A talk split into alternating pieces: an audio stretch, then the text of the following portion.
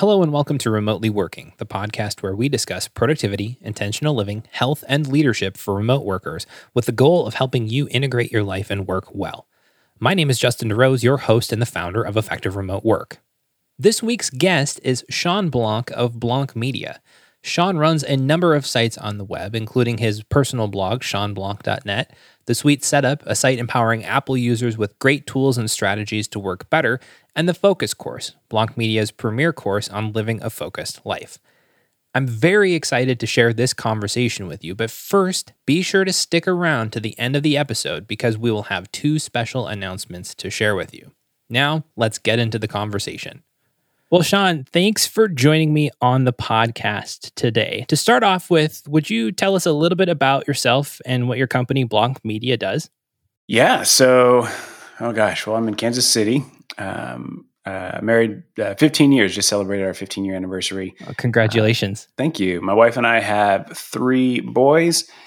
And let's see, Blanc Media is, well, it started as a very nerdy blog, uh, just ShawnBlanc.net back in the day. Um, and we're just kind of on the side, there's like a hobby that I was doing just for fun, just enjoyed writing and uh, just connecting with people on the internet and you know things like that.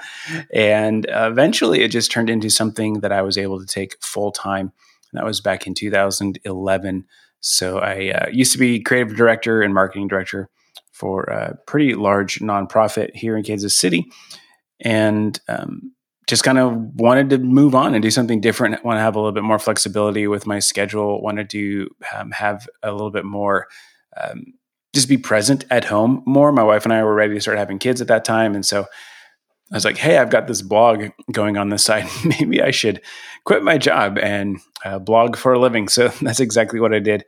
And that was 2011. And then uh, things have kind of grown since then, just in terms of the websites that we have. So it was just ShawnBlanc.net at first. And I just wrote a lot about Apple and design and kind of that creativity space and um, some productivity stuff there and then uh, expanded out a little bit to another website called Tools and Toys, and then another website called uh, the Sweet Setup, and then um, did an online course called the Focus Course.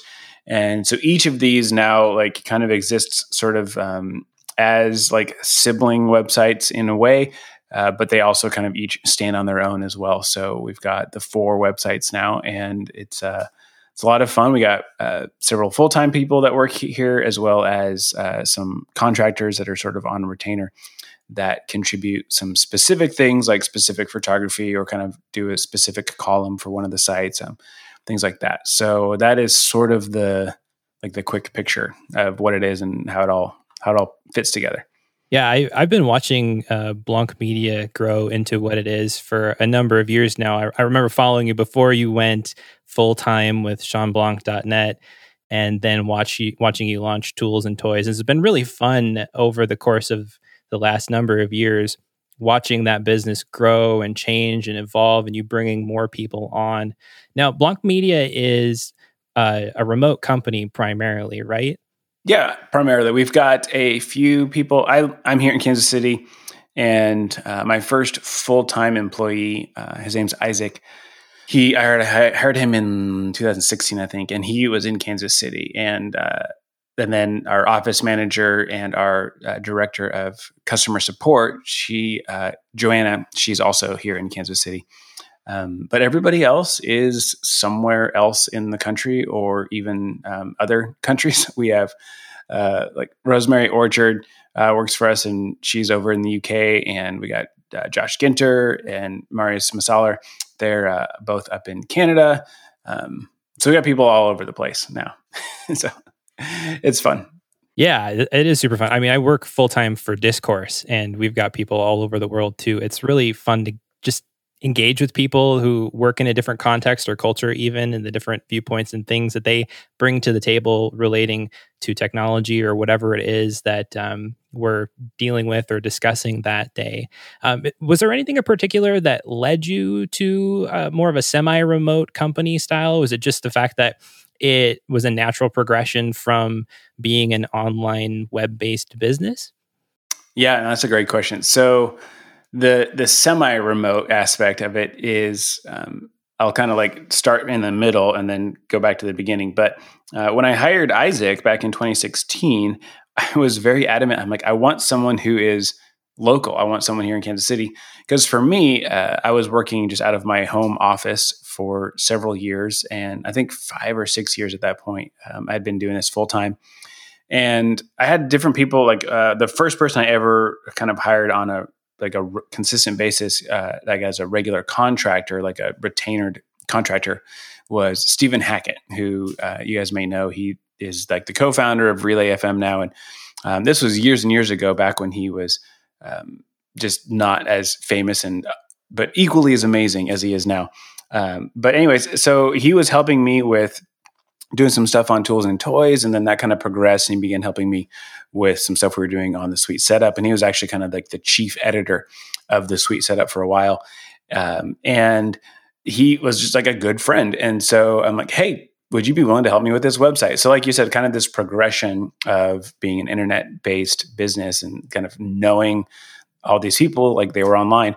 But after several years of working with Stephen and then Chris Gonzalez, Josh Ginter, Jeff Abbott, some of these ones that were um, kind of regularly helping and working, uh, I'm working in my home office. I was like, I kind of want somebody who I can like see and like interact with and communicate with in person. And I sort of began missing a little bit of that that in person uh, just connection.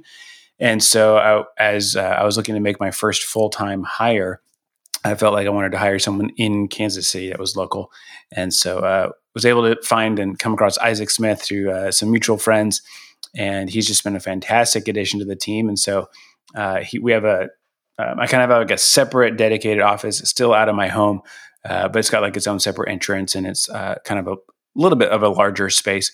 And so he comes in. Well, right now he doesn't come in at all, uh, just because of everyone's staying home. But uh, normally he would be coming in a couple days a week. So he'll he'll come into the office usually Monday, Wednesday, Friday, uh, and then he'll work from a coffee shop or work from his house on Tuesday, Thursday, and then I get the, the space to myself on Tuesday, Thursday as well. So it's sort of like this, uh, you know, combination of remote slash uh, having like a local spot to work. And then with Joanna as well, she comes in a couple days a week and then works from home uh, several days a week as well. So it's kind of that mix. And then everyone else is remote. Mike Schmitz, uh, he's remote, um, etc. So yeah, that's that's really cool to have it structured like that. I know for me, I I started off remote work in like the corporate world where we everything was super synchronous and you know we always had mm-hmm. calls and all that fun stuff that we had to be on at specific times and everybody had to clock in at eight o'clock in the morning and leave at five o'clock at night and moving into more of a asynchronous type work culture for one it was kind of a shock for me but two it was something that I, I found really liberating you know you talk about that freedom that flexibility that comes with having a you know a more remote work style company culture. It's really cool to hear too that your workers are even if the ones that you have in Kansas City there with you, they come into the office a few days a week, but they're still, you know, investing time, you know, being at home or working wherever works best for them part of the time too. Now, I think you guys do something really interesting with the way you do projects and work at Blanc Media. You tend to pick a project for a few weeks and then you take a sabbatical week or a week right it's a week that you take for a sabbatical mm-hmm. Yep. Yeah. Which I think is fun because it, it's kind of a mushing of ideas from Basecamp and from Seanwes. So when you do this, what does it look like for your company and what ultimately led you to take this approach to doing work? Yeah, this is great. So we've been doing these work cycles so we call it so it's like a work cycle and it's a total of eight weeks is the whole cycle and then it just repeats uh, over and over and over. And like you said so yeah it's kind of this mashup between uh, something that we learned from uh, jason Fried and the guys at basecamp and then uh, sean mccabe and what he's been doing with his uh, seven week sabbaticals. So we were uh, couple years ago, I think beginning of 2017, um, Isaac and I took the train. We went up to Chicago and we were at a workshop at the uh, Basecamp headquarters in Chicago, which they actually no longer have. They shut down their their local office, so they're completely remote now. Yeah, I heard that. Um, they were hosting these workshops from time to time up there, and I think we actually got to go to the last one they ever had. Um, they might have had one more, but just really, really excellent. And they were basically explaining this was sort of the, um, they were just in the early stages as well of sort of beginning to uh, flesh out sort of the structure behind what they uh, just came out with this online book called Shape Up. And uh, just excellent structure, really great approach to like project management and shipping your work and stuff like that and they were so kind of just sharing some of these ideas around uh, what's what you can now find in their book, the Shape Up book. And I think if you go to, I don't know for sure, I'm guessing if you go to basecamp.com slash shape up or, or you just Google it. Anyways, so yeah, they we'll talked a, about, we'll put a link in the show notes. yeah, you, you got it. You on it. So they were talking about these six week cycles that they do. And they'll, uh, each team, they've got these little teams uh, of usually one or two designers and one or two developers and they will work on a specific project, such as like updating the way that uh, like the sign up flow works for Basecamp or whatever, I, you know, whatever the project they're working on that's going to improve uh, the product itself or something that's related to it. So they will take, they'll say, this is kind of the scope, this is what we want to do. And then they work on that for six weeks. And then at the end of six weeks, they ship it, like they're done with it.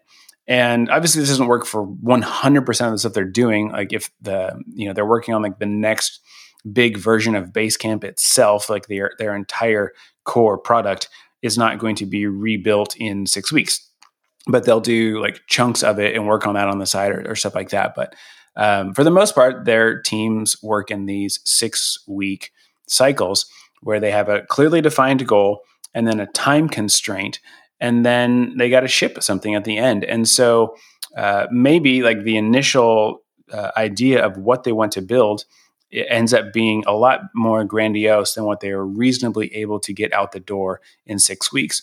And so their approach was that instead of extending the deadline and just working for longer to uh, in order to ship the initial idea, like instead we we scale back the idea and make it smaller or make it simpler so that we can still ship something by the end of the six weeks. And this was just like, wait, what? I remember the first time I heard it, it felt so foreign. I was like, what do you mean you like you simplify and you reduce and you make it less awesome and you make it uh, you know a more basic version of what you originally had uh, you know for me i'm all, always about like here's the grand wonderful, beautiful idea that's massive, and it's it's this or nothing.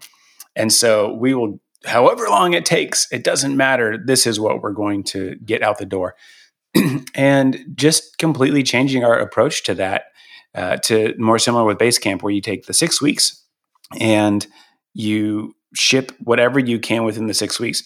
And two things that's really incredible about this is that for one, like you're just focused and it's just more fun. It's more um, you you are just less stressed uh, during the the work process because you've got just one main thing you're trying to work on. So you're really able to dive into the the unique challenges and the problems and all the sort of ancillary stuff that you come across when you're working on just one thing at a time.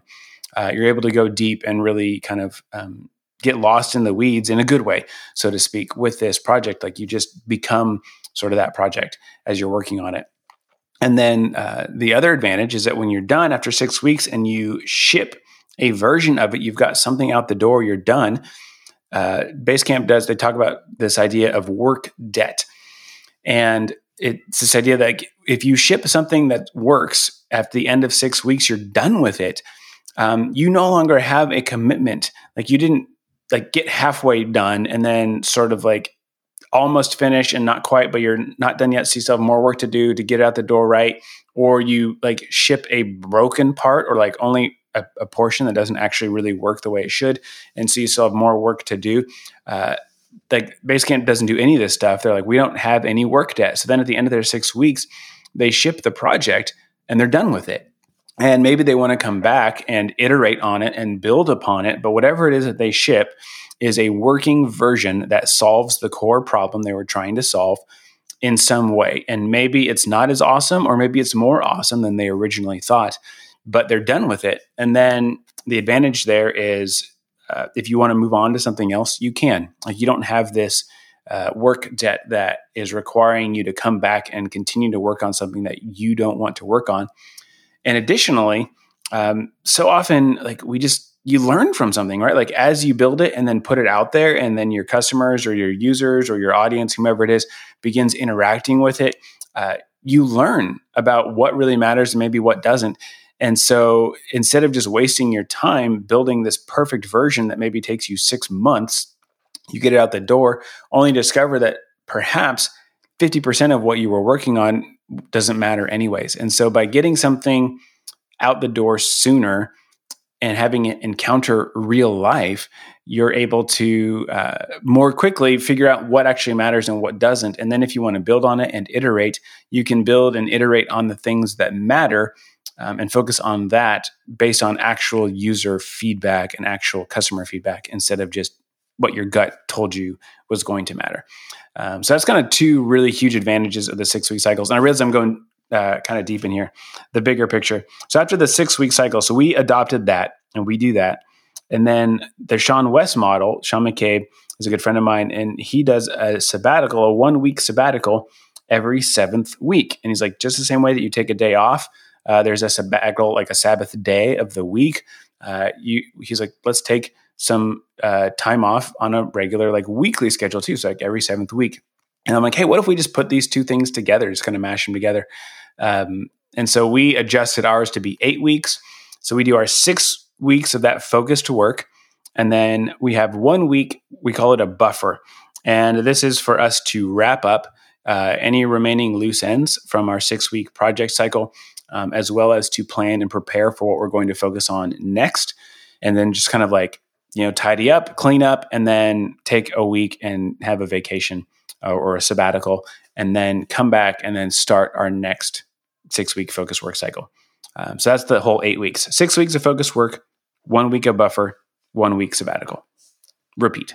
I think that is an amazing, uh, innovative approach to things. I mean, there are rhythms of rest and work that we need. I mean, obviously, you work part of the day, you are home part of the day, you rest part of the day and sleep. And then, I mean, it just makes sense that a company would need to find a rhythm of this at some capacity too. Um, a interesting question or a couple questions with that anyway is one how have you found that this has uh, affected the work that you're doing at blanc media and two how has this affected your employees that's a great question so um, for us so we've been doing it for let's see we began in the beginning of 2017 so 2017 18 2019 so three plus years now uh, that we've been doing these work cycles and the the fruit of it has been, at least in my experience, incredible. So uh, a lot of advantages. Um, for one, like we're just focused like a lot more because um, we have this in, like it's built in like planning what we're going to work in is uh, work on is built into the very like structure of the business now of every that seventh week after a focused work cycle we have time to plan and prepare for the next cycle. So, like what we're going to work on. And so, kind of having these shorter feedback loops is really helpful for us because that way, uh, like we work for six weeks and then evaluate like what have we learned, what have we did, what what uh, traction have we gotten, what worked well, what didn't work well, and we can answer those questions and then keep moving. And so it helps us to continually move forward, make sure that we're working on the stuff that we're excited about, that we want to, and then also for me as kind of the, the boss, the CEO, I am like a very um, idea person. I'll have just 50 ideas on my way, like from upstairs to the downstairs office. Like just, uh, like I'm just always thinking of stuff. And um, Greg McKeown in his book Essentialism, he has this diagram uh, where uh, it's two circles side by side, and one of the circles has an arrow basically pointing in all 360 degrees of the the circle. So an arrow pointing in every single direction. And each arrow represents your um, energy and kind of your attention, where you're focusing on. And he's like, when this is what it, looks like, every arrow is just barely out of the circle, like just a very short, you know, it's, it's half of an inch long um, and not making a lot of progress and just being pulled in every direction and not really going anywhere. And he goes, This compared to when you have singular focus and you've said no to most things so that you can say yes to just one thing. And so then next to it is a circle with just one arrow pointing forward, and it's like the length of the entire page. It's like this is the sort of progress that you make when you're focused on one thing at a time. And so for me, these work cycles have helped me and the team to focus on one thing at a time. So uh, basically, new ideas have to wait. Uh, so that's been really helpful for us is that focus. So the overall result it, for us has been a huge increase in uh, like just morale as a team. Uh, like there's just something about knowing that hey, every other month we get a week off of basically paid vacation, uh, and having that built in is really helpful. And it's also helpful because it means like we're a company that treats its workers, like myself included, uh, we treat everybody with respect, meaning uh, we work hard. We work for six weeks. We focus. We make a plan for what's coming next. And then, like, the fruit of that is we got a lot of work done in a six week period. And so instead of just getting right back at it and be like, awesome, like six weeks of hard work, followed by six more weeks of hard work, followed by six more weeks of hard work, followed by six more weeks of hard work, followed by like a couple days at the end of the year of time off in between Christmas and New Year and then back at it, right? Like that is an unsustainable pace. And uh, a lot of companies, that's what they expect. They, they want 100% output from its entire team 100% of the time. And you just can't sustain that. You've got to have time to recover. And so for us, building in that week of sabbatical, it is the recovery time. And it tells the whole company, everyone that works here, we say, work hard for six weeks. Well, then we will plan, we'll get around it for what's coming next. And then because we got so much done in six weeks, we're taking a break. We're going to recover. We're going to rest and then come back. And then we can go at give 100% again for six more weeks because we took that time to rest and that time to recover. Like it's just it's critical. We all need it. We all got to sleep in the in the evenings at night. We all got to take a break on the weekends. Like our bodies need that. And then same on the higher scale, having that time um, to rest and recover is just so helpful. So it boosts morale. It helps us to focus on the right things. Um, and we've seen growth in uh, revenue as well. Like after uh, we began doing this in 2017, uh, 2018 was a huge year for us. 2019 uh, was a huge year for us. You know, it was just growth over growth over growth, and so um, it's been it's been great to to be doing these um, these cycles and the, the way that it's built the morale, helped with the focus, etc. That's kind of the the advantages that we've seen so far. Yeah, I mean, you talk about it being an unsustainable model to push, push, push, push, push without a break. I mean, you're you're very right. There's a lot of uh, companies that tend to expect that, but I think it's James Clear who talks about that you always pay the price. It's either you pay it up front or you pay it later. Mm, uh, you yeah. know, where like he he uses the analogy of lifting weights, where if he just pushes super hard one day or a couple days, and then he's just completely wore out, you know, the rest of the week, and he can't keep up with it. But if he goes to a sustainable level every single day, but not completely maxing out, then he can sustainably continue to lift weights and and perform the work so to say so having that rhythm and rest and where you're intensely focusing on one thing but then you're intentionally not focusing um, mm-hmm. um, now we've been talking a lot about the company as a whole but a lot of our audience here are remote workers. They're not necessarily decision makers in a company. They're the people who are contributing. So even if they don't necessarily have a company culture where you know you've got these cycles of work or where there's more space for rest, what is something that someone like myself can do to start to build rhythms of focus and rest and margin to be able to more sustainably work long term? Yeah, that's a great question. Um, I know uh, my friend Sean McCabe has written about this. Um, he's got a website called sabbatical.blog. And they've uh, got, he's gone into some some the questions exactly like this. It says, "Hey, I want to do kind of more regular sabbaticals or regular time off, but how how do I incorporate that when my schedule for my company doesn't necessarily allow it?" And so, I think a huge one, and, and Sean's talked about this as well, uh, is basically being intentional with perhaps like your weekend or when you do have time off and say, okay, I'm going to do some sort of thing on the weekends that helps me. Or maybe you can take your vacation days and say, hey, every other month, I'm going to do a four day uh, uh, weekend where I'm going to take a couple pay- vacation days, you know, uh, stack them up and do four day weekends.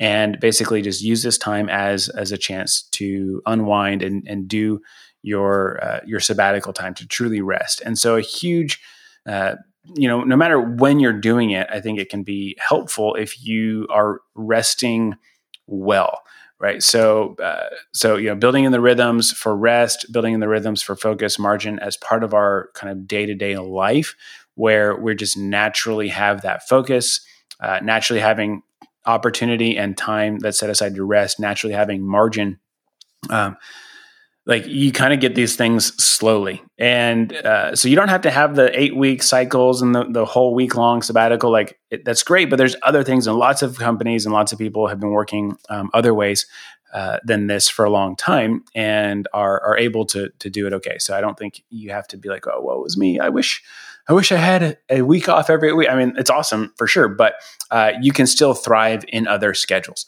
So I think the big thing is just uh, like making small progress on certain areas and then just trying to stick with it over time.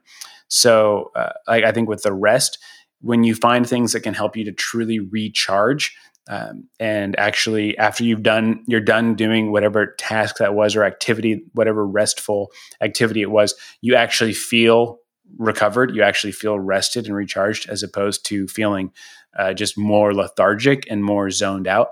Like finding the things that help you and then like creating the space for those and actually doing those on a regular basis. So for me, something that I do uh, on the the evenings a lot and on the weekends is I love working in my garage.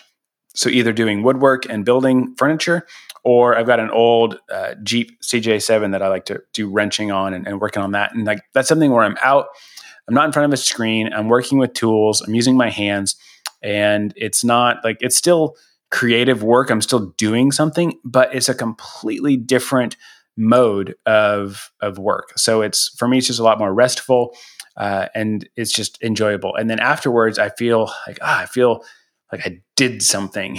you know, like I don't know. Uh, this past weekend, we built some raised bed gardens uh, in our backyard. And we had some dirt delivered to our driveway, just like three cubic yards of compost garden dirt. Huge tractor rolls up, dumps it on our driveway. And I think it was something like 75 wheelbarrow trips that I had to make, basically moving that dirt from the driveway around the back of my house, through the whole backyard, all the way to the end, dumping it into the raised bed, and just moving this dirt like one wheelbarrow at a time. And it was like so satisfying to be like, I took this giant pile of dirt and I used my muscles to get it from here to over there. And like, I don't know, like something about that is just, it just feels good. It feels restful. And you know, when I was done, I came inside. I literally just like collapsed onto the the floor inside the front door and just like laid there for like 20 minutes. it just was. I don't know. It was just. It just feels good. So having stuff like that, where afterwards it just feels good to have done it. You feel accomplished. You feel recharged. Um, so that's a huge one with rest. Uh, for uh, basically kind of building in rhythms of focus.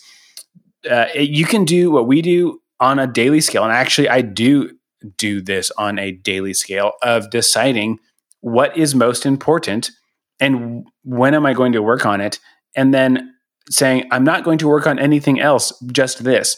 And obviously, that's what we do with our six weeks of focused work.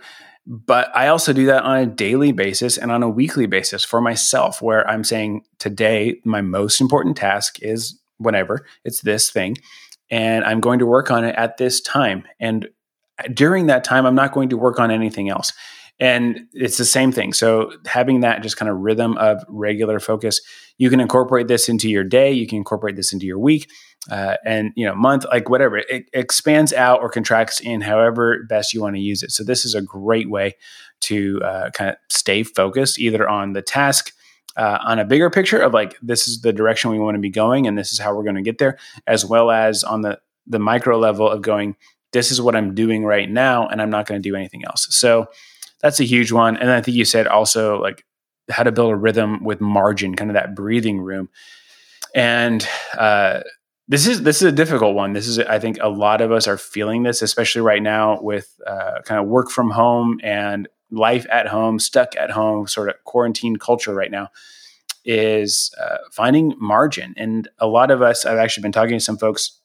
Um, you know, Justin, I don't know if you can relate to this or not, but like we're seeing more time available. Like, hey, I, my schedule is less crazy right now. Like I, you know, my kids aren't in sports. My kids aren't going. My kids aren't even going to school right now. So school is is different. There's no commute. There's no zero social obligations. Nothing. Right. Like every single night we're having dinner at home as a family every night. And so in some ways there's this sudden increase in margin in, in terms of like the schedule and the responsibilities.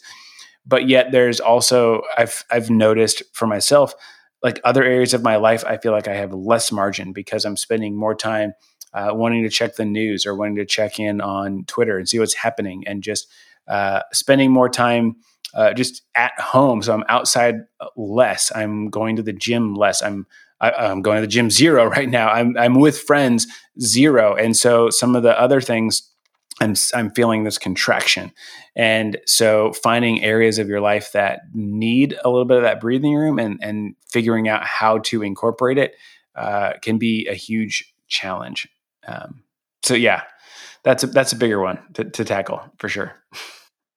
For sure, yeah. I mean, I can I can definitely relate with you know feeling that uh, that expansion and contraction a little bit. I mean, I have three little kids at home they're all four and under so we don't oh, really man. have much for like school obligations but yeah my and my wife is on currently on maternity leave and she's going back to work soon um, so not too much change for us when all of this lockdown stuff happened but i definitely noticed that there was definitely more pressure you know and and more like attentional space occupied by what's going on in the world around me and that's you're right. It's a tough thing to figure out. And when we, especially in the United States, have a difficulty slowing down as it is anyway, and you put this outside pressure on us, I feel like one of the things that it's done is it's kind of it's been twofold actually. One is it's been more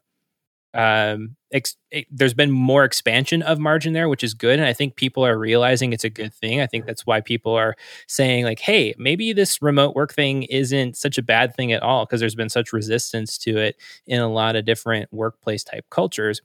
But the other side of it, too, is I think it's really exposed the fact inside of each one of us that uh, maybe we've been a little too busy, where we're just filling our lives too full with stuff. Some of it's meaningful, some of it's maybe not as meaningful. And we're realizing, oh gosh, like we need some space. We we need to have this place where we can rest, we can regenerate. And I love how you talk about uh, doing other things than you know sitting on a device or something because i know uh, like a favorite thing for people to grab when they're feeling tired is they'll sit down on the couch and they'll watch Netflix or they'll, you know, grab their phone and say, I'll just flip through Facebook or Twitter or Instagram for a while. And I've done that before and plenty of times still do. Uh, but I never feel recharged from that. And I, I love how you talk about too, like doing something with your hands or doing something physical. Because when we work in such a knowledge base or knowledge work type context. I mean, we're really working our minds, but we're not really doing anything with our bodies. I've heard it said before that when you've exhausted yourself mentally, recharge by doing something physical and vice versa. And it's really cool to hear that um, that's something that you like to do to recharge. Mm-hmm. No, that's that's huge. Yeah, I like that. Like if you, uh, I think I heard it similar, like a, a similar thing with um, if you work with your head, then rest with your hands. Yeah. And yeah, same idea. I love that. Like if you're if you're tired mentally, then recharge physically. I was just watching this video from uh, CGP Grey, and he talks about it's called like Spaceship You. I don't know if you've seen this. I haven't uh, seen it yet, but it's on it's on my list. I've got my official um, Cortex merch on today as we're recording this. nice. I'm, I'm a big fan of Cortex. It's a great podcast. and yeah, he so his video is basically about uh, you know how to make sure that you're taking care of yourself while you're living in quarantine. And he's like, you've got basically two sides. You've got your physical and your mental. And his he illustrates it beautifully, and he's got some really really awesome analogies that are like just spot on. But basically, he's like, when you're drained, like your physical body drains, your mental side will go with it, and vice versa. And he was like, when you're feeling drained, the easiest way to get going actually is through physical activity because it's sort of mindless and you can move your body to recover, like to get your body back in shape. He's like, but you can't think your brain back into shape, uh, which just he, he explains it so excellently. So, in basically very similar context here. So, yeah, and, and actually, uh, one thing I, I recall from last year was it that, that you were really intentional to exercise or do some kind of physical activity like that every single day can you tell mm-hmm. a little bit about that process like why you got on that track and what really helped you stay there because i know m- me myself that's an area where I've struggled to keep going on it. But then I know too, like remote workers, it's just something that we all need to keep in mind uh, because we're at home. We're not commuting, we're not necessarily out and about as much as we would be otherwise. I want to say it's been like a year and a half, maybe a little bit more, uh, that I've done uh, basically all three rings on my Apple Watch. And it started sort of on accident. So, like back in like the end of 2018 ish, I, I, think like September. Um, like I had a pretty good month in September. And like I've always sort of been relatively active uh, but not like super intense about it. And I'll like, you know, I would miss, you know, I'd go like two weeks without going on a run or something like that. And, um, you know, then do like one run and then two more weeks. And so not like super great. But uh, so a friend of mine basically uh, just closed every ring on his Apple Watch for the month of September. And I'm like, oh, man, I, I looked at my activity on for, for September. I was like, oh, I, you know, I kind of came close. Like I got like several rings closed most days uh, I'm like, I bet I could do October. I bet I could do the whole month of October. So like, I'm gonna do it. I'm gonna do a workout every single day. I'm gonna close all three rings for the month of October. And then I was like, oh gosh, I did October. I'm gonna do November. I'm like, well, I did November, so I'll do December. And it just kind of like turned into this thing of like, well, I got one month. I'm gonna do another month, and like uh, do another one. And so just sort of just this this achievement uh, sort of mindset. And then I started just noticing that really all I had to do was if I would do a 15 minute workout, because that's like the minimum. If you've got an Apple Watch and you're tracking your activity uh, within the activity app on your phone, then it'll show not only like the three circles for your standing, for your calorie burn, your activity, and then for your exercise movements. Uh, you, those are the three circles. But also, it'll give you this extra green dot kind of in the corner if you did a workout of at least 15 minutes or more. And so this is what I was doing. I was focusing on doing the workouts. And I realized if I did the 15 minute workout, just about anything, if I did like a 15 minute run, or if I was cycling for 15 minutes, or 15 minutes of strength training, um, even 15 minutes of yoga, um, or just doing like foam rolling and stretches and like core body exercise, whatever it was, that would be enough combined with my normal movement throughout the day for all three rings to be closed. And I was like, I can do this. I can do a 15 minute workout every day. And then I'm closing all my rings all the time. And it was something that was very top of mind for a long time for me for like almost all of 2019. But I ended up going 365 days uh, and then actually continued on, like did all of 2019 as well. Um, and I've actually continued on. I I kind of missed it, but it's not my fault. Two days ago, my watch died uh, halfway through the day because it didn't charge uh, overnight, and so I was um, I was on a Zoom meeting with my team when my watch like told me it was uh, about to die and to have it plug in, but my charger was is upstairs in another room, so I couldn't plug it in, and I forgot about it and then uh, it was dead for the whole rest of the day till I went to plug it in that night. I'm like, oh crap, it's dead. Um, but there's some ways you can actually cheat around that. So uh, technically, I've done it every day since my watch watch doesn't know it that for one of those days. but it, so, anyways, like recognizing like the minimum amount necessary. Uh, to come back to your original question, Justin, was that was huge for me. Was recognizing the minimum amount. If I just do 15 minute workout, that's pretty much 99% of the time, that's enough. And then the other thing that's been really helpful for me is just the accountability of having other people that are also doing this. So myself and a couple other guys were part of uh, we call it like three ring club, um, and we'll just you know share our activity and like high five each other when we complete um, you know one of the rings or we do a workout or whatever and it's really really dorky and it's very like low key super you know it's not like um, you know we're not all best friends or anything like that but there's just i know that there's other people that will notice when i complete my rings and they will encourage me and i do the same for them. And just that little kind of tidbit of accountability and community is enough to help keep me going on a daily basis. So those are kind of the two the two things. That's really cool. I know that yeah, for me, the community thing is probably the hardest thing to to get when I'm trying to develop some kind of a habit or like physical health like that. I know like it's just being an adult, having kids, it's really hard to get schedules and stuff to line up, but having something like that where it's digital, where it's really low touch for everybody, they can kind of go about their days, but they can still you can still encourage one another in that process is really cool. Um, I, I got a lot of insights out of that when you were explaining that. So I'm I'm really excited to evaluate what that this might look like for myself. Now, in wrapping up today, uh, I'd love to ask you what one resource has impacted you most personally and why. I will say right now that here's the thing that's that is most exciting for me right now um, is so I subscribe to Harvard Business Review. Uh, that there's a whole story behind that, but uh, basically their most recent edition for um, April, May, uh, or May, it's May, June, whatever it is. Um, there's a story in there uh, about how to build trust.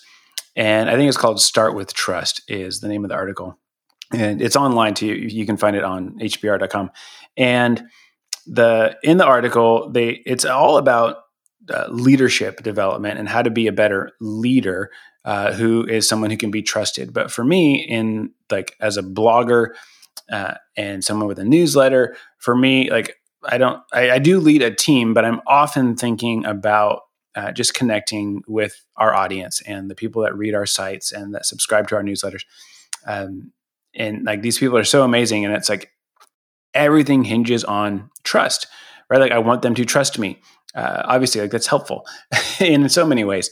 And so right. i've been thinking about this related to to building an audience. And in this article they, they talk about um, how to build trust and they're like there's they call it the trust triangle.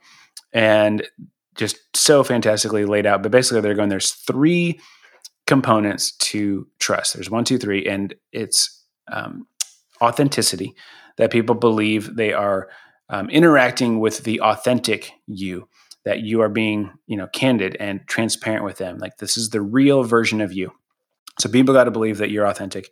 They have to believe that you have empathy, that you actually care about them and their needs and not just yourself and your needs, that you have empathy toward them. So they got to believe that there's empathy. And then they also have to believe in your logic and your reasoning skills, that they believe that you are someone who not only can do what they say they're going to do, like you're going to do it, but also you've put in the due diligence and you've made a logical decision, the best decision that you can. And so they trust your logic and they trust your reasoning uh, and they trust your ability to follow through. So, or they believe in your ability to follow through. So when you have these three, all three of these, then you have trust. And so I've obviously like thinking about that in context to leadership uh, of my own team, but also in just developing relationships uh, with our readers on the website. And I'm like, everything that we do, um, not just you know the newsletters that I write myself, but as a team and the articles we're creating and the courses that we create, how can we make sure that we're we're um, being as authentic as we can and that people believe we're being authentic and then how can we make sure that we're uh, people believe that that we've done our research and that we're our logic is sound? And how can they believe that we are truly have their best interests in mind?